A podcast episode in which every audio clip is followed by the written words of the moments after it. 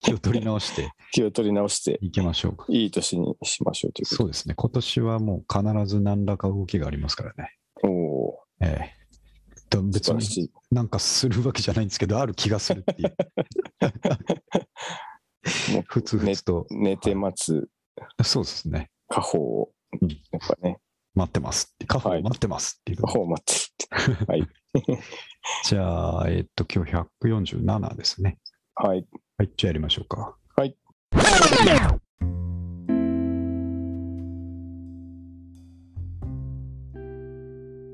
こんばんは。はい、こんばんは。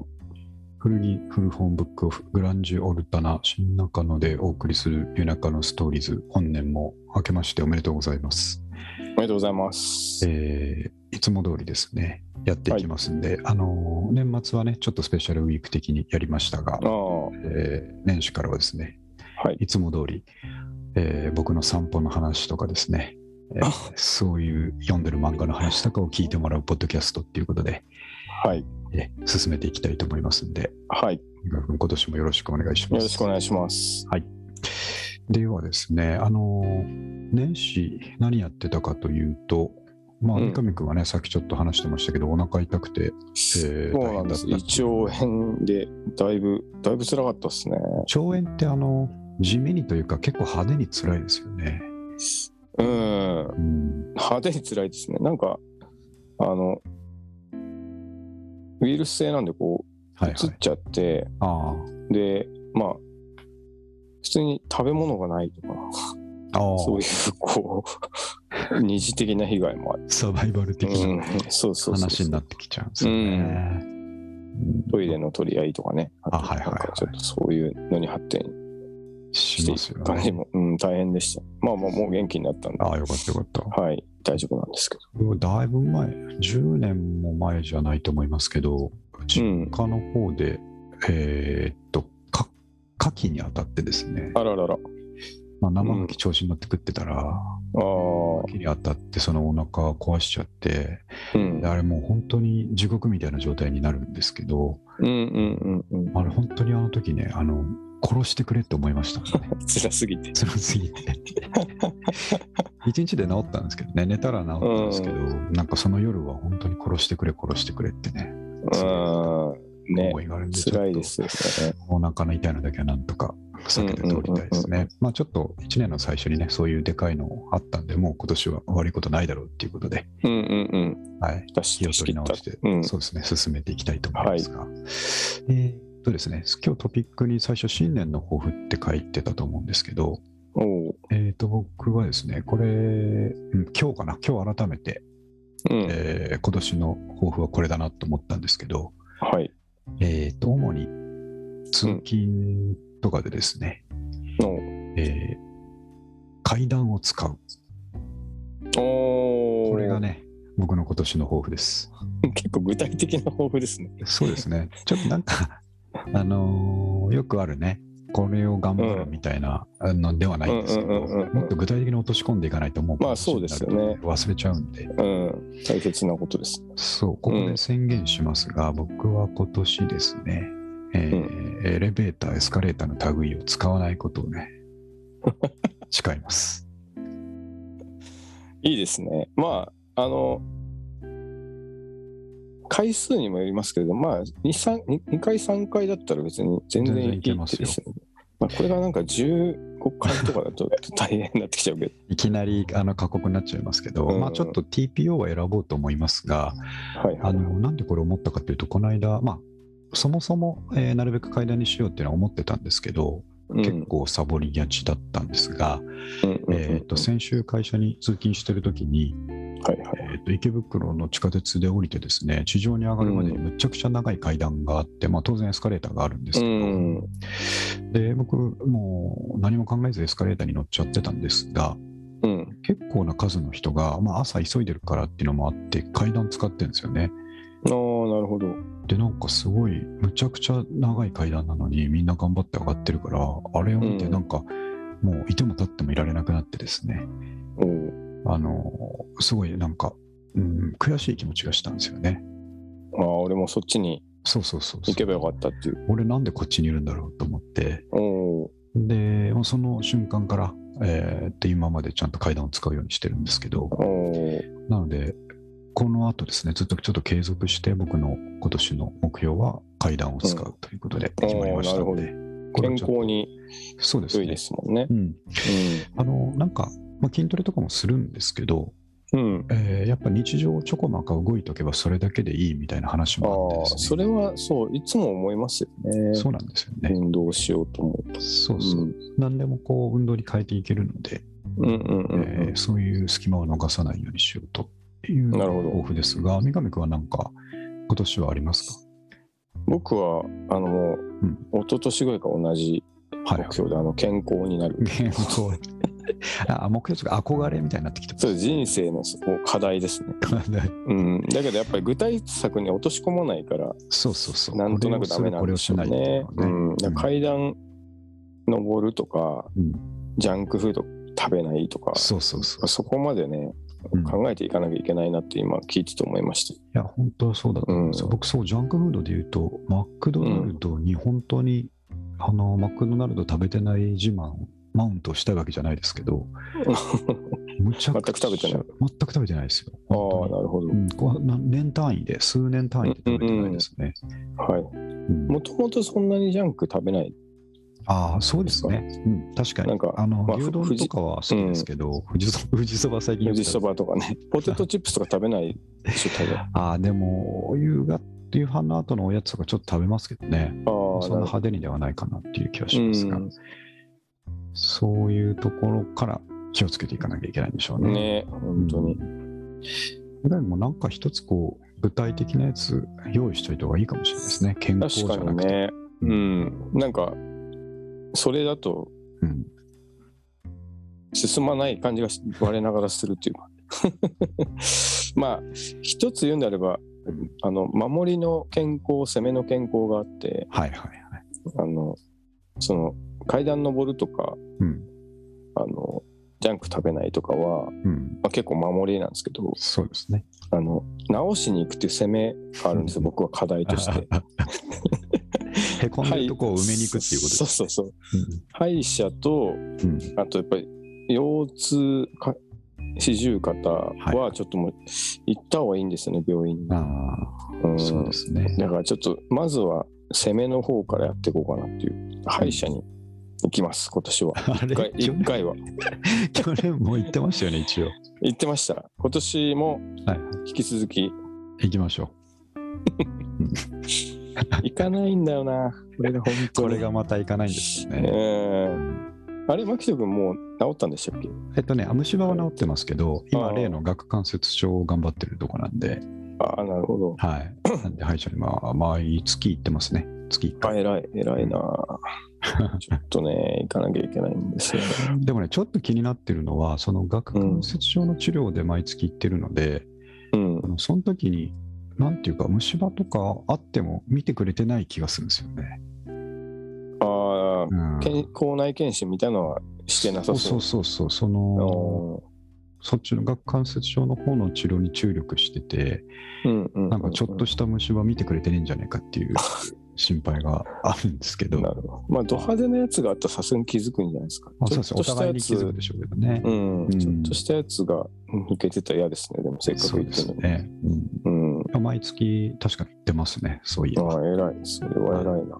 で、だんだんやっぱ慣れさしとかないとね、うん。ちょっと間が空くともうダメなんで。うん。ね。はじゃあ攻めその辺攻めで攻めでね、攻直めしのていく健っていう康。ところ、はい。うんいきましょう。やっぱり、うーんと健康が資本ですからね、こういうコツコツ続けていくにあたっても、うんうんうん。そうやって頑張っていきましょはい。う。あと、ちょっと書いてないですけど、極端に今年の年始はですね、うん。仕事始めが辛かったんですよ。まあ、なんか、休みみ、ちょっと短めでしたもんね。そうそうそうそう、うんそれでやっぱ不完全燃焼だったのか、うんうんうんあーと前日まではね、ちょっと覚悟できてるつもりだったんですけど、うん。うん。この4日から仕事始まって、先週4日間あったんですけど、はいはめちゃくちゃあ馴染まないまま終わってですね、なんかい。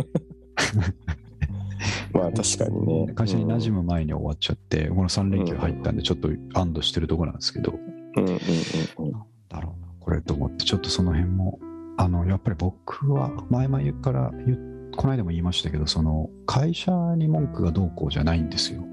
うんうんうんうん。もう労働っていうことにものすごいビハインドを感じているので、ああ、そこをどうやったら変えていけるんだろうっていうのが今年のテーマなるほで。どすね。うん、労働せずに。そう。うなんとかなんないか、または労働がなんともうちょっと楽しいものになんないかというですね。ん。ああ、確かにね。うん、そこをちょっと目指していきたいというところがありますね。確かに。まあ、あの逃げ場をいっぱい作っとくっていうのが、あの今やってることではあるんですけどね、まあ、本読むのも逃げだし、こういう活動も逃げと言ったらですけど、うんうんうんもうんう一つこう、聖域を作ってるというですね、まあそうですね。大切ですよ。そううんそうやってちょっとうまいことコントロールしていくしかないのかなと思ったりしていますが、やっぱやっぱりこれも毎回話しますけど、やっぱり三上君みたいにいくらやっててもあーうん楽しいっていう仕事になるようにですね、あ将来的にはしないといけないんだろうなとあ、なるほ思どいます。ね。確かに。うん、40代ですね、40代中にんちょっとなんとかしますわ。おうんなんか、あの、 独立とかじゃなくても、あの、偉くなるだけで楽しくなるっていうのはあそるれんじゃないですはか。そうなね。んでしょうね。うんなんかやっぱ目線が違うとかやってくる、やること変わってくるとか、うん。ね。それはあるかもしれないですね。なんかこう、そういう、いろんな形がありますよね。確かになん。かあのうーん。うんやっぱり極端なことが頭よぎるときあるんですよ、ふっと。うんうあんうん。ーちょっと、まあ、独立ったら独立みたいな話にふっとよぎるときあるんですけど、それつけやっぱ全然現実的じゃないんですよね。なるほど、なるほうん今の暮らしから鑑みるとですど。うね。ん。うんなので、やっぱじゃあそういうとこに逃げずにですね、なるほ三ど。上君が今言ったような感じですね。うんじゃあもっとね。その仕事でやってみろとかですね、もっと偉くなっってみたらどうなのかとかですね、はいはいそういう攻め込んでいかないと、えー辛い気持ちに押されるんでしょうね。はいはいはい。うん、そうですね。だからなんか、うん。常々思ってるんですけど、今ちょっと身に染みましたね。はいまあでも、なんか、順調そうに僕は見えるんですけど。うで いや、あの、多分むちゃくちゃ、あの大丈夫な方なんですよ。ね、そうですよね。あのむ何者ねだりって言ったらあれですけど、うん。ね。辛い人はもっと大変だろうし、うんうん、うん。仕事の時間とか質とかですね。そうそう。僕は結構適当に適当にって言ったら語弊がありますけどまあでうまいもことやっ、ねた方でしょういねい、いい感じうんなのかなと思ってますけど。ね、だからちょっとあーもっと悶々としてた頃をちゃんと思い出してですね、ああ、確かに。そうそうそう今は、あの頃と比べたらいいんじゃないのっていうですうね、んうんうんうん。えーことも言い聞かせながら毎日、えー踏みしめていこうと思います 2022年そうですね。はい。そんな感じでポジティブでありちょっと後ろ向きの話もしましたが、はいはこのい。話で進めていきたいと思いますね。はい。はい、で、えー、と次に書いたのはですね、あのーなんでしょうね、えーつね、いろんなところでちょっとそういう話題を見かけるからっていう意味でう、ん最近、三上君もちょっと言ってましたけど、本当に古着ブームが来てるなっていうのを、そうですね。めちゃくちゃですね。ひしひし本感じます当にうよね。ん。なんかニュースでも結構多いし、うん。なんかテレビとかでも取り上げられてることが多いし、うんうんうん。 Z 世代は古着をうまくみたいな、そんな話題とか結構あったりして、はいはで、やっぱり出店してるお店の数とかですね、い。うん。そういうのでも見えてくるんでしょうけど、うんうん。盛り上がってますよね。めちゃくちゃ盛り上がってますね、古う着。ん。実店舗がもうすごい勢いで増えてるうん、ますもんね、高円寺とか。そうですよね。いや、うん確かにその通りですね。だからね三上君とかもそういう仕事やってて、もう実感するレベルってことですもんね。もうめちゃくちゃ実感しますね。あの、うち卸もやってるから、はい。あの、問い合わせがやっぱね、うん。うん、なんか古着屋やってやろうなんて人、そんな昔いなかったんですけど、うん。あの、お問い合わせいただきますね。ね、ういいんな、と思って。そうそう。うんただやっだかぱらそのあの僕らが扱ってるのってリサイクル系なんで、はい今流行ってるのはやっぱこうやっぱなんだかんだ海外ものなんですよね。おおなるほだど。から全然うちはその恩恵を受けてないんですむしろむしろなんか 煽りを食らってるぐらいのもんなんですけ ど巷はブームですね、あーやっぱそういう違いがあるんですね。うん、めちゃくちゃやっぱちょっと違うんですよね、うん、だから、でもすごいですよなんか本当、なんでしょうねもうティーンはまあもちろん大人が最近古着デビューするみたいなのもあーちらほら聞くんですよね初めて古着屋で買いましたみたいなあうん、だからすごいこううん流行ってますね。あ、ね、だから僕らなんか基本が古着屋だから、そうそうそうそうそうそう。古着屋デビューっていう言葉がうんすごい違和感というか、あそうか、ねそういう方が逆に言うと普通なのかと思っちゃいますうよん。ね、うんなんかどういうふうに買ったらいいですかねみたいな。はいはいはいもうああんま考えたことなかったようなそうです ね質問という か、いや普通にい大丈夫ですよみたいなうん感じなんですけど、ええまあちょっと小難しそうじゃないですか。なんかねと敷居かがまあ独高い自ルールがあ店も る、ううんん独自ルールがあるように見えるかもしれないけど、まはあ、い基本的に八百屋とかと一緒で多いし欲しいなと思ったらレジに持ってけば別に 買えますよって そうそうそうそうサイズだけ気をつけとけばいいんじゃないそうですそかうそうサイズダメージだけね、うん、それぐらいなもんですよ、うんああそうそうすごく、うん、特にニュースですかね僕実感しましたねあうのんちょっとネタ探しでその、うんうんうんうんこのポッドキャストで話すネタ探しでと思って Google ニュースかなんかですごい単純に古着って検索してみたらうんうんうんあ昔こんなにニュースなかったよなっていうぐらいいっぱいニュースがあ、ーうん、うん特にあのサステナビリティ系のね社会問題的なニュースも多いですけどはいうんうんそういうのが出てきたりとか、この間見たのは三上君とか全もうよくご存知でしょうけど、その、えーっと、普通の古着卸とうんウエス屋さんの違いみたいな、あそんな記事も出て出てるんです出かてましたよ。あらららえー、あじゃあどんどん業界のまあ今まであんまオープンにされてなかったところが、うんどんどん出てきてるんですねそうでしょうね。うんあまあ、まあでもメルカリとか、あの辺のね、盛り上がりというか、えうんうんうんーあれがもう一般化してきたところが、うんうんうんうんひ火種なんだと思いますけそど、れもありますしねね、かなり、うん、抵抗なくなってきたっていう。でもまあ、ういいですね。そうやって盛り上がってくれれば、あのーそういう母数が増えれば増えるほどですね、うんうん、僕らがやってるセンベル古着とかもきっとどっかでそうですねキャッチアップされることがあるかうもしれないんでね。ん、ね、やりやすくなりますよね。こぼれ玉もその分増えるから、うんうんあの、拾いやすく なる。こぼれたもん。拾ってこうなぜん、かあ声り出しまてすこうぜっていう感じうで。んそうそうですそう。ね。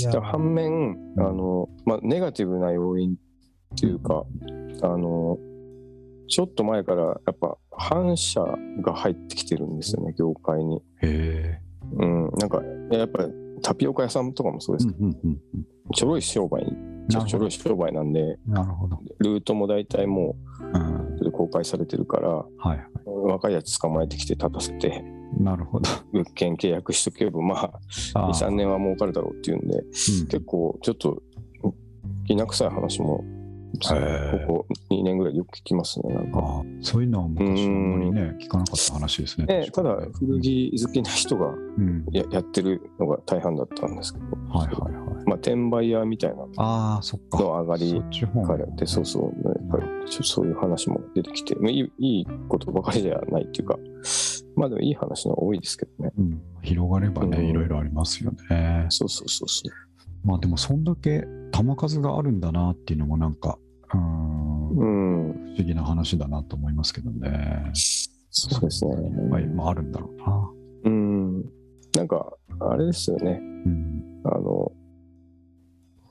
まあトレンドってそういうもんですけど昔見見見向きされなかったものを無理くり業界がこれがいいっつってああ、売るから、まあけ結果的に余ってるものうん、うん、が、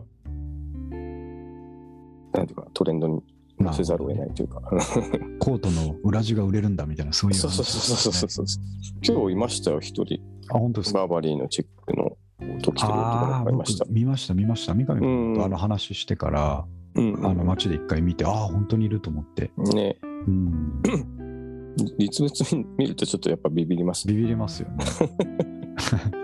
なんかあのベスト着てんのかなと思ったんですよ僕最初見た時、うんうんうんうんあの腕の方がないやつだったんで、はいはいはいそう見頃のとこだけに裏地があるやつひっくり返してきてたんで、おおすげえ本当だと思って、ね、うんそうです、流行ってます。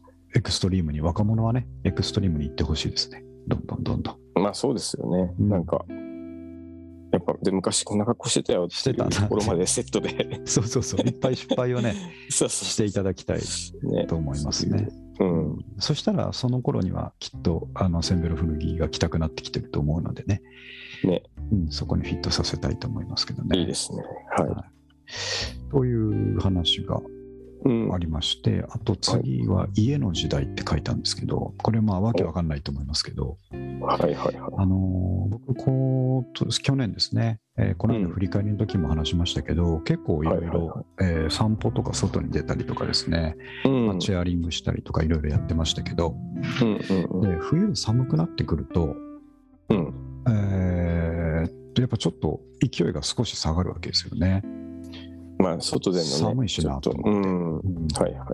それでトレーニングとかも、あのー家の中でやろうと思って、うん、あのアプリのアディダストレーニングとか使って筋トレみたいなことをし出してるんですけどはいはいはでそういうのをやっていくとあれうんこれ、い全然外出なくてよくねっていうかです ねあの い。あ、まあでもそううんそうなりますよね。あのコロナによって在宅ワークがですね、えーうん出現したようにですね、うんこれコロナ全然関係ないんですけど、うんうん。えー寒いからちょっとなるべく家でなんとかしたいなと思ってたらはいはあれ家快適じゃねっていうのがです ねだんだんい。宅在宅トレーニング。そうそうそう分かおっーてきちゃってだって外走り行ったら寒いですからねだってだってっていうかまあ 本当その通りですね。そうなんですよ寒いです寒いです。そう、うんであの外は外のあのメリットは多分あるんだと思うんですけど、うん僕ぐらいの運動量だと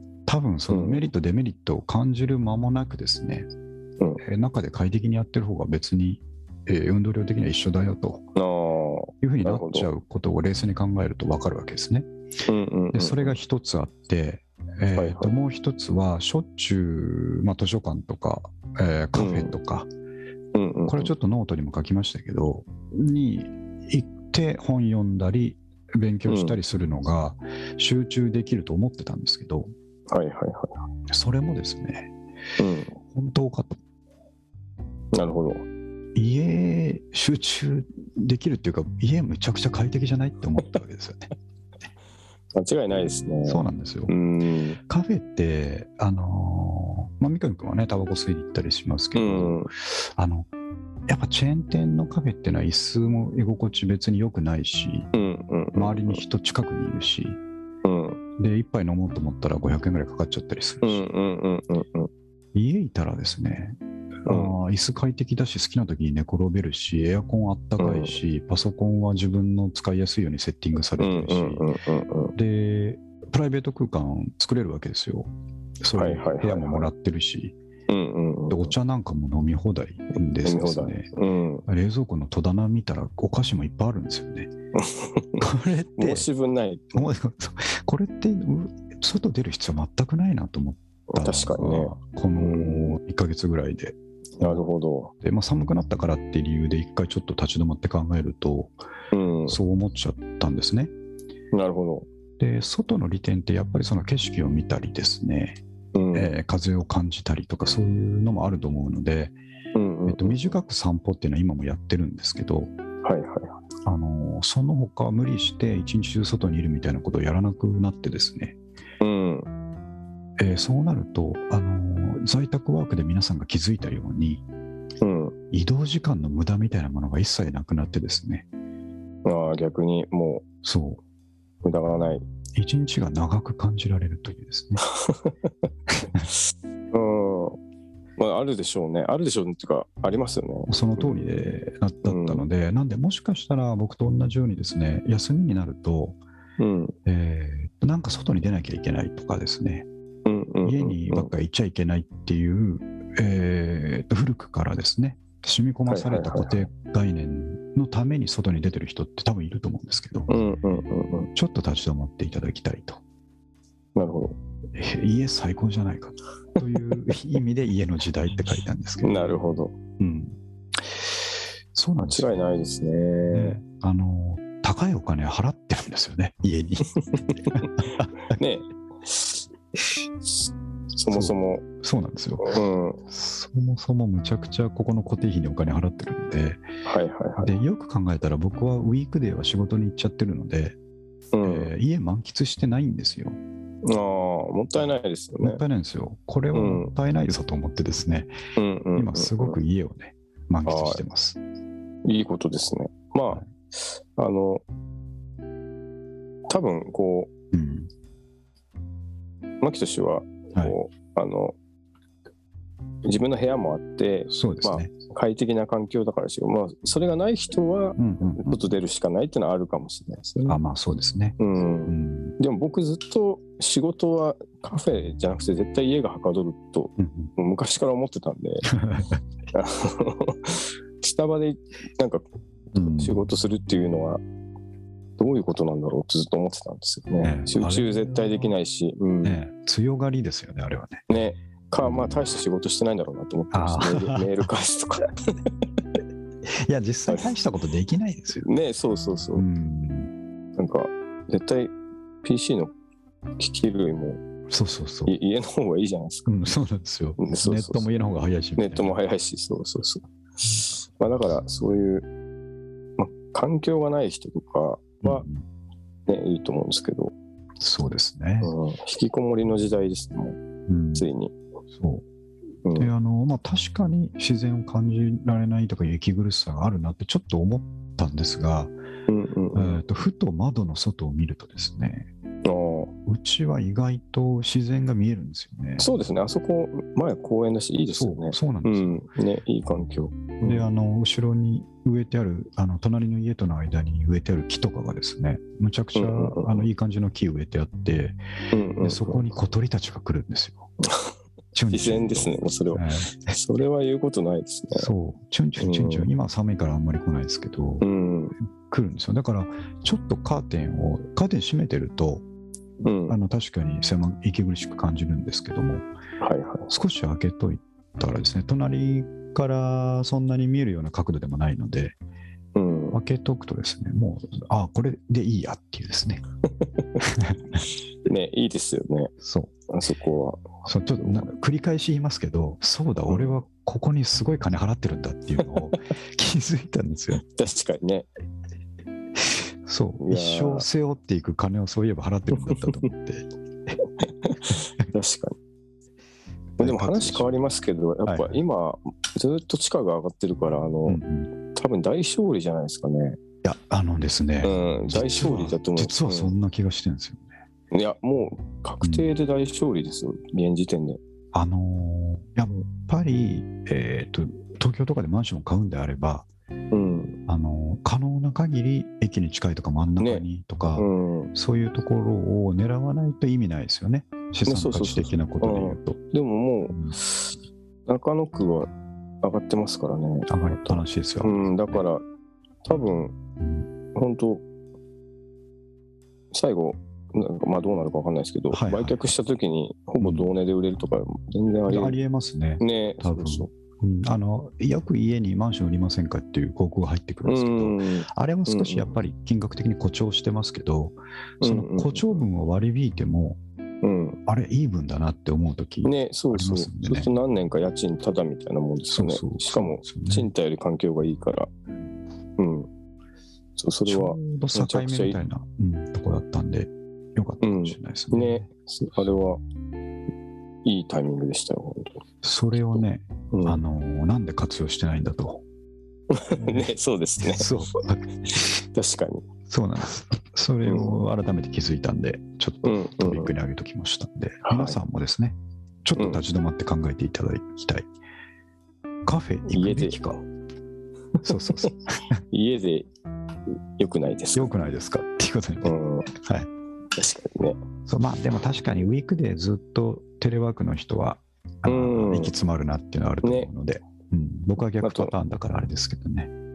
僕家族が近くにいるとかね、すごい、そうそうそう、そうでなす。なんかちっちゃく、ちっちゃくてこう、泣き声が聞こえて集中できないとかあるからね、でしょうけどまねた。別でしょうけど。うん。確かに。刷り込まれてる、えー固定概念的なものはちょっと一回確認してみてはいかがでしょうかというところですね。はい。はいこれ結構思ったんですよね。うん。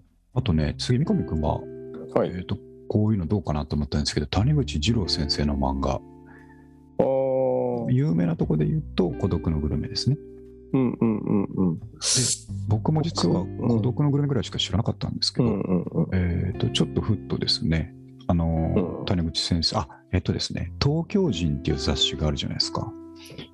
あーあるんですけどねわわかんないです。うん。あのーまあ、東京のいろんなことがまとめられている月刊雑誌なんですけど、まあ、図書館で借りてきたんですけど、うんうんこれがですね、特集、谷口二郎特集っていうのでね、うん。えー漫画が表紙だったんで、ああ、と珍しいなと思って借りて読んでたら、その孤独のグルメ以外のですね、えー谷口先生の漫画がザーって紹介されてて、ほうほうほすごいそれが、あの、今の自分にフィットすると言ったらあれですけど、う。うんうんうん。あただ散歩するだけの漫画とかですね、あこれセリフないんですよ散歩してるんですー。なよるほどね。そうう。んあの、ストーリーもあるようでない。そうそうそううんうん。そうなんですけどこのぐらいの年になってくるとなんかその辺がフィットするみたいなうですねん。ものがあってなるほどえー気になってあのまあブックオフとかでちょっと探してて見つけたのを読んでたうらんうんうんうんめちゃくちゃ良くてですねやっぱりほうほうほう今ずっと読んでたのは、えーうん夏目漱石を中心としたほう。うん。明治の文豪たちから見た明治の時代の動きああ、なるほど。を追ったものですね。だから明治とかってどっちかっていうとその薩長とかですね、そのうんうんうん海の方、軍事の方に主眼を置いた物語が多いんですけど、うん。うんうんその文化人側というか文豪側から見た感じっていう感覚なんですけど、それはね、すごい面白くて、うん。うん。で、夏目漱石だけではなくて、あの頃のあの石川啄木とかですね、ああ、なるほど。えー双葉亭志明とかですね、うんうんあ。の辺いろんな人にフォーカス当てて、えー時代を見ていくっていうストーリーなんですけど、うん。うすごい良かったんですよね。ーんう。ん、結構ね、おすすめなんですよ。ああ、いいですね。なんか、僕そもそもあんまり漫画読まないんですけど、あああ、そうですね。の、そそういう系だったらちょっと読んでみたいなと思います。えっとね、すなごんいか、うん、いいです。こう、文学的なわけでしょ、要は。そうです。こうんう、そんな悪いやつが出てきて退治するみたいなもんでもない。そう、そうなんですよね。。うん、でね、あの、三上君におすすめなのが、今度ちょっと会ったはい時はいに貸したいぐらいおすすめなのが、うん、えー石川啄木がですね、ほうほうほとんでもないクズ野郎に描かれてるんですね。う。あそうなんですか。そうなんです。これ、まあ、ちゃんと史実にも基づいてるんですけど、ちょっとやっぱ、あうん、のリフォルメしてるところはあると思いますし、これ、石川啄木の、あの、なんていうか、あの、子孫とか見たらすげえ嫌だろうなっていうぐらいクズなんであすあけど、ー、あの、借金しまくって、ははは。それを簡単に踏み倒すのを繰り返しまくるんですね。あ、そういうことですか。お金を借りて。お金にむちゃくちゃルーズで、うん。で、朝日新聞で働いてるんですよ。はいはいはい。朝日新聞の文章構成係で働いてるんですけど、うん。えーっとその就職したその日にですねうん。で編集長の人に口聞いてもらって知り合いだったから口聞いてもらってうちはいはいではい仕事あげるから働きなよってすごい世話してもらって入ったんですけどうん。その日に給料前借りに行くんですよああ。それ何に使っちゃうんですかお酒ですかあのねギャンブル酒と酒とご美味しいご飯とうん。あとその当時の女性ですねああ、なるほど。そう色色町に繰り出していくんですよ、いわゆるこう、うん、あそ遊ぶわけですね。そうすごいダメなんですよ。ん。なるほど。まあね、で給料いくら前借りして、えじゃあ、その編集長もいい人だから、うん。もうちょっと経理の方に言ったら、ブツブツ言われるから、今月分は俺が立て替えとくよっつって、ああ。あのいその入社初日の石川拓木 に、えー月給の25円、まあ、当時の25円っていうのをですはいね、はいはい。多分今で言うと20万円ぐらいになるんですけど、うん、それを渡すんですね。いい人ですね。そうう、んすごいいい人でありがとうございますって言って、うん石川拓国それは何に使うかっていうと、貯めてた家賃をまず払い、おー全額は払わないんですけどね、ちょっとだけは払いますとか言 なっるてほ、ど。はいはいはい。あの例えば家賃が5万だとしたら、そのうちの2万ぐらいだけ、やっとお金できたから払うっつ って払って、はいはいはい。あと残りの20円ぐらいを持って街に繰り出してですね、あーで、あの友達とかにおごってみたりと か、で、吉原とか行ってみたりとか、あー。で、翌日ダメだうん、そうすごいダメで、翌日にもう2円ぐらいになってるん ですよ。2万ぐらいですね、手元 に。それでなんか悩まれてもって感じですよね。そうそうなんです。なんか、それでまさに悩んでるんですよ。う、俺はなんんでこうなんだろうっつって悩んでて。ので、あのーすごい仲良くしてくれる友達に金田一京介。これもああのー史実の通りなんですけど、はいあはいはのい。辞書を編纂していく金田一京介さんですね。うんうんが手術上もそうなんですけどすごい石川拓国のことを才能を買っていて、なるほど。えー一緒に住まわす下宿に住まわせたりしたり、うんえーその家賃を肩代わりしたりうん。おあのお腹空いたったらご飯を食べさせてやったりとかむちゃくちゃ世話してあたーらしいんですようんうんうんうん。で金田一京介にまたあのもう2円しか手元にないからあの ちょっと15円貸してもらえないだろうかとか言って借りるとか ね本当なるにほど。もうすがすがしいぐらいのちょっとサイコパス的なクズに描かれてあたんですねー実際そういう側面もあったんでしょうねみ。たいなんですよね特に昔のね、文豪を話聞くとね。そうそうそううん。でその丸々一巻を石川啄木のストーリーに使ってるんですけどうん。もう終わりから最後までずっとその調子なんですよねいいところなし。なしなんですよ 一番くずいのがそのんもともと石川啄木ってその東北の出身なんですけどうんうんうん。いや東北だななんですけどあのもう結婚してるんですよ結婚してああ、なてるほど。奥さんとちっちゃい娘がいるのにうん。俺は東京で一旗あげたいっつって、えあーあ。その地元の親友のちょっと金持ってる人に奥さんと子供を預け て預けるっていうよりは養ってもらってうん自分だけ東京に出ていくんですよ。なるほど。でブ動画ママですね。わがままでうんで奥さんと子供と、まあ、ついでに拓僕自身のお母さんがですねうんうん、早く成功して東京に呼べとなるほど。いつと呼ぶんだっていうのがちょくちょく催促の手紙が来るんですけど、なるほど。それに対して、いや、まだちょっと苦労してるからって言って、うん。えー手紙を返すと同時に、そのかくまって、っていうか、養ってもらってるその友達に対してですね、はいはいはい。今必死で頑張ってるんだけど、まだちょっとうまくいかないところで10円貸してくれないかっていう手紙を書くん です。なんか その、その場しのぎの人なんですね。そうそうそう、なんむかちゃくちゃなんですうんよ。何にも考えてないっていうか。そううん。ただ、その人がお金を貸したくなるような手紙を書く才能がすごかったってああ、書いなてあるりました。ほど。まあ、そういう何か、そういうのあるんで しょうね、やっぱりね。 ええ俺がすごい面白そうですね、面白くてそれはね。うんその間だけでもね、ぜひ読んでほしいと思う。やっぱ昔の人の話聞くと結構むちゃくちゃですよねむち。ゃくちゃですようね。うんん。特に文豪系はむちゃくちゃですよね。ね、ルーズだし。うん。でもそれでやっていけたんだというか、うん。やっていけてないか、最後。やっていけてないんじゃ良ないでくすか。ない終わり方をしてるので、ね、やっていけてはないんですけど、切り口こねてね、こうそうなんですよね。うんうんなるほど。そうそんなちょっと勉強にもなるというかですね、うん。面白い谷口一郎先生の本が、えーはははは面白い、かつ、えーと、やっぱりですね、その、すなんていうか、あの熱狂的なファンが多くて、うん。うんですごい昔の作品でも Amazon とかで全然中古が値崩れしないんですよああ、なるほど。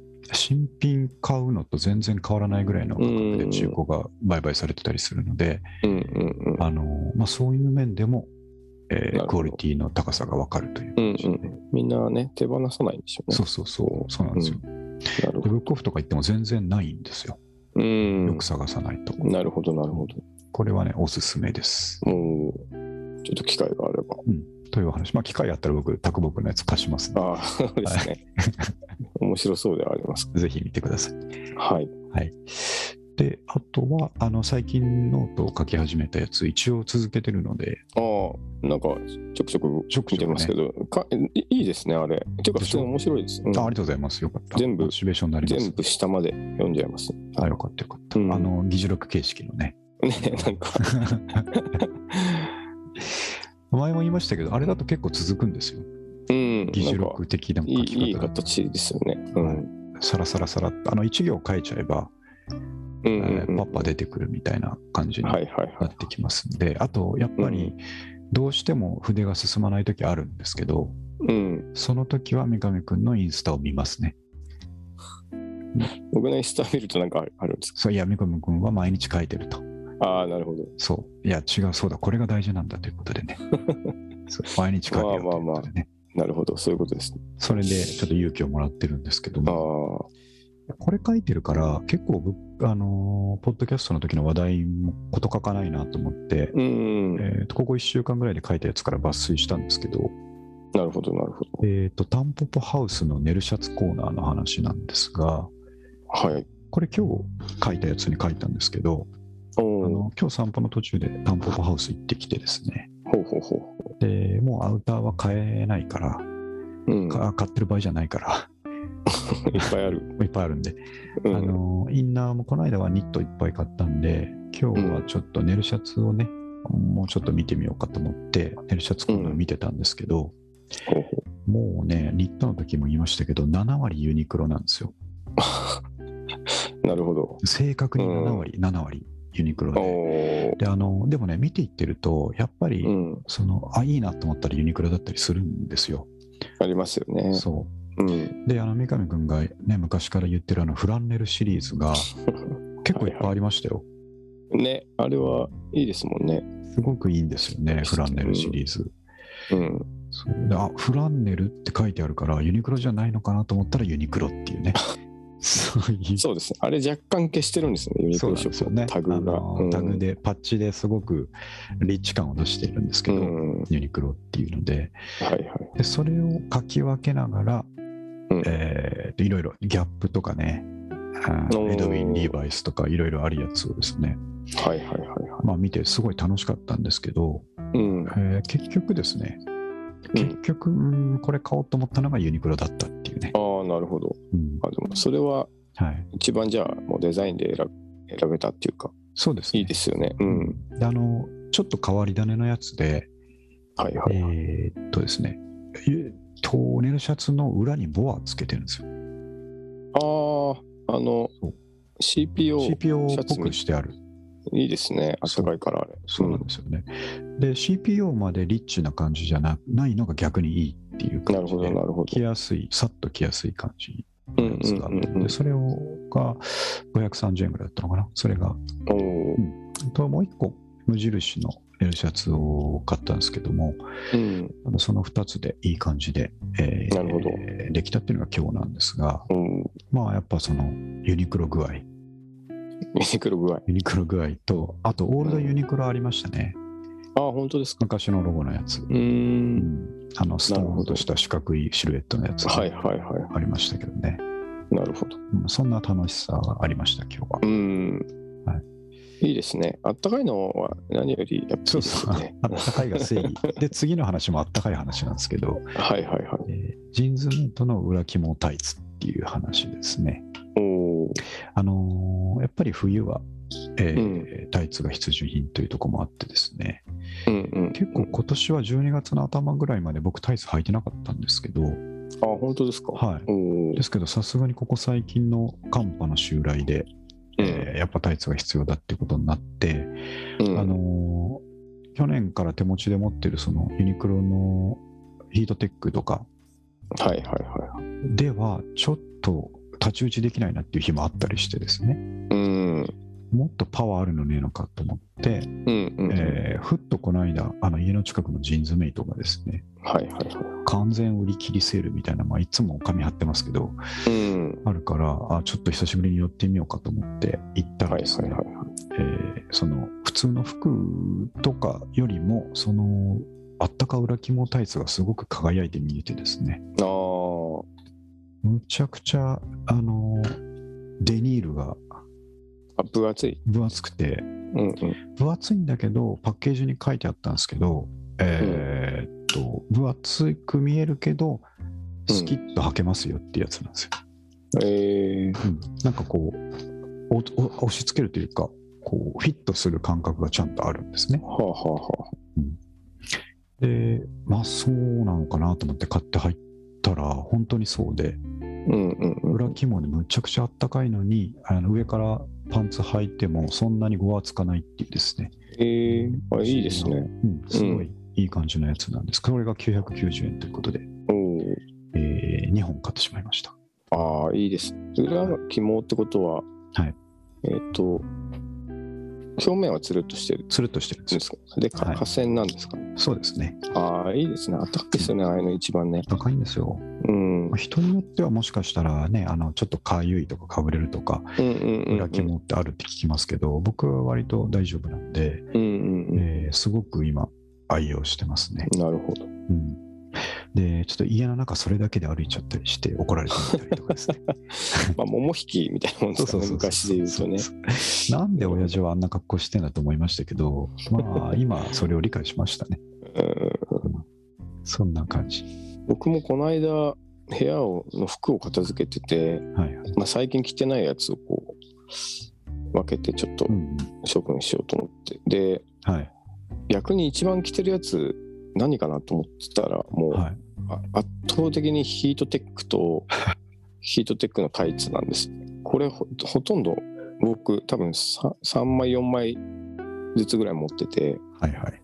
ほぼ毎日着てるそんなに登場頻度の高い服ないぞと思っ てないですね。 そうであとあの那須君も言ってましたけどあの、うん。ウルトラライトダウンダウン。うはいん、がまあ何着るにしても下に1枚着ちゃったりするから、うん。結局このヘビーユースのやつってそういうのだなと思って、いや、そうですうね。ん、いやーめちゃくちゃかっこいいと思って買ってもやっぱシーズン何回かしか着ないみたいなのあるじゃないですかあ。りますよ。うん、ねそうでもなんかあの全然ユニクロは毎日着てたっていうのがありまして何でしたっけライフウェアだ。ライフウェアですからライフウェアです黒は。はいまさに。ね本当にすごいなと思いましたね。そう。だからもう足向けて寝れないですよね。うんユニクロさんに本は当。にねはい。というそうおかげでいろんなアウターがずっと着れるようになるまあそうですよね。うんうんちょっと薄手だから冬着れないなっていうのもウルトラライトダウン下に着ちゃえばですねね何でも復活するわけなんで、うんうんありがたいことです。そうですね、ん夏しか出番ないかなと思ってたシェフパンツ今も履けるっていうです ね短パンのおかねげで、なんかはい、うんえーそのあったかさに対してやっぱちょっと好奇心が年々強くなってくるんでねいいっすよね見に行こうかなそうああ言ってくださいまだありましたよ本当ですか。で三上君とかだとあの M サイズがちょうどいいと思います。僕もあー M なんですけど S はちょっと S とか L は少しちっちゃすぎたりでかすぎたりすると思ううので、ん、 M でバッチシじゃないかなと思うんえですけーど、あじゃあちょっと見てこれあったかいのはやっぱいいですからね。 990円のやつですんで見てください。そうはいはいはい、そんなとこですね。時間なんでちょっとトピック残してますけど、こんなもんにしようと思いますが、はいえーじゃあ今年最初のですね、三上う君どうですかというコーナーですけど、はい、最近はだからその年始がめちゃくちゃお腹痛かったっていうのうとんうんあと何ですかねうん、なんかないですかね、あそうだから病気だけじゃないことが。毎回病気ですもんね僕ね病気じゃないことない ですか。えーっとねあそうあのあれですねこの間あはいはい。のクラフトビールにハマってるというああのそうだ。遊びに来那てたんで須すよね。君を、またそうちょっとうん一緒に飲みませんかって言ってねはいはい。すごい多分ね 6, 6時半ぐらいかね10うん。 12時近くまで飲んでたんですよ めちゃくちゃいっぱい飲んで 楽しかったですねああのーいろいろいろいろこううんやっぱこだわりがからもあってああ、いいですね。そうですねずっと服の話と古着の話としていて新中のどこ行ったんですか、クラフトビールって。えっとね、えー、204っていうお店が僕よく行くんですけどえっとはいねはいはいあの飲み屋通りわかりますかあのわかります、わかります。あの中にある最近のできたおしゃれバーなんですけど、えー、そこはまあまああのクラフトビール置いてるんはいですよ、はいはい。でなんかせっかくだしと思っては片っ端からこう頼んで飲んでみてたんですけ どあ、5、6時間。そうそうそう、すまごあ、い。ビールだとなんかそんなにうん、泥酔しないんですよ同じあペースで多分ウイスキー飲んでたらもう 前前後深くになると思うんですけどビールだったらまだ大丈夫だなって感じがしましたけどね あーなるたほだどまあすごいお客さんも楽しかったですね。あ、ああ、よかったですね。うん、っていうのがありましたいやー彼らもね、また新しいことを始めると思うので、うんね今日 YouTube 上がってましたね。あそうです初回ねのそうそう、ちょっと後で見てみようかね頑張ってほしいですね。なねじゃあ、そんなとこですね。今日ははい1月初回、えー第147回ということでお送りさせていただきましたけども、えーと今年も変わらずですね、月2回ぐらいのペースで、えーうん頑張っていこうと思いますし、はい先ほどちょっとね、えー始める前にも言ってたんですけど、何か起こりそうな気がする、2020年。 ねそう、こうそういう気分き気持ちが高まってきた高まってきましたね。うんこうあそうだ、それとあと、この3月で丸5年が経ちますんで、あそんな経ちますか経つんですよ。あすごいなああ、通過点でしかない5年ですけれどもね、なるほどえーまた、うんあのー新たな6年目っていうところにそろそろ突入しますんで、うんうんうんうん、えーと変わらず、はいしかし、えーなんと言いますか、ちょっとフックのある話をですね、お届けできればと思ってますんで、はいはい、えーよろしくお願いできればと思います。はいはい、じゃあこのとこで終わります。はいはい、ありがとうございましたあり。がとうございました。はい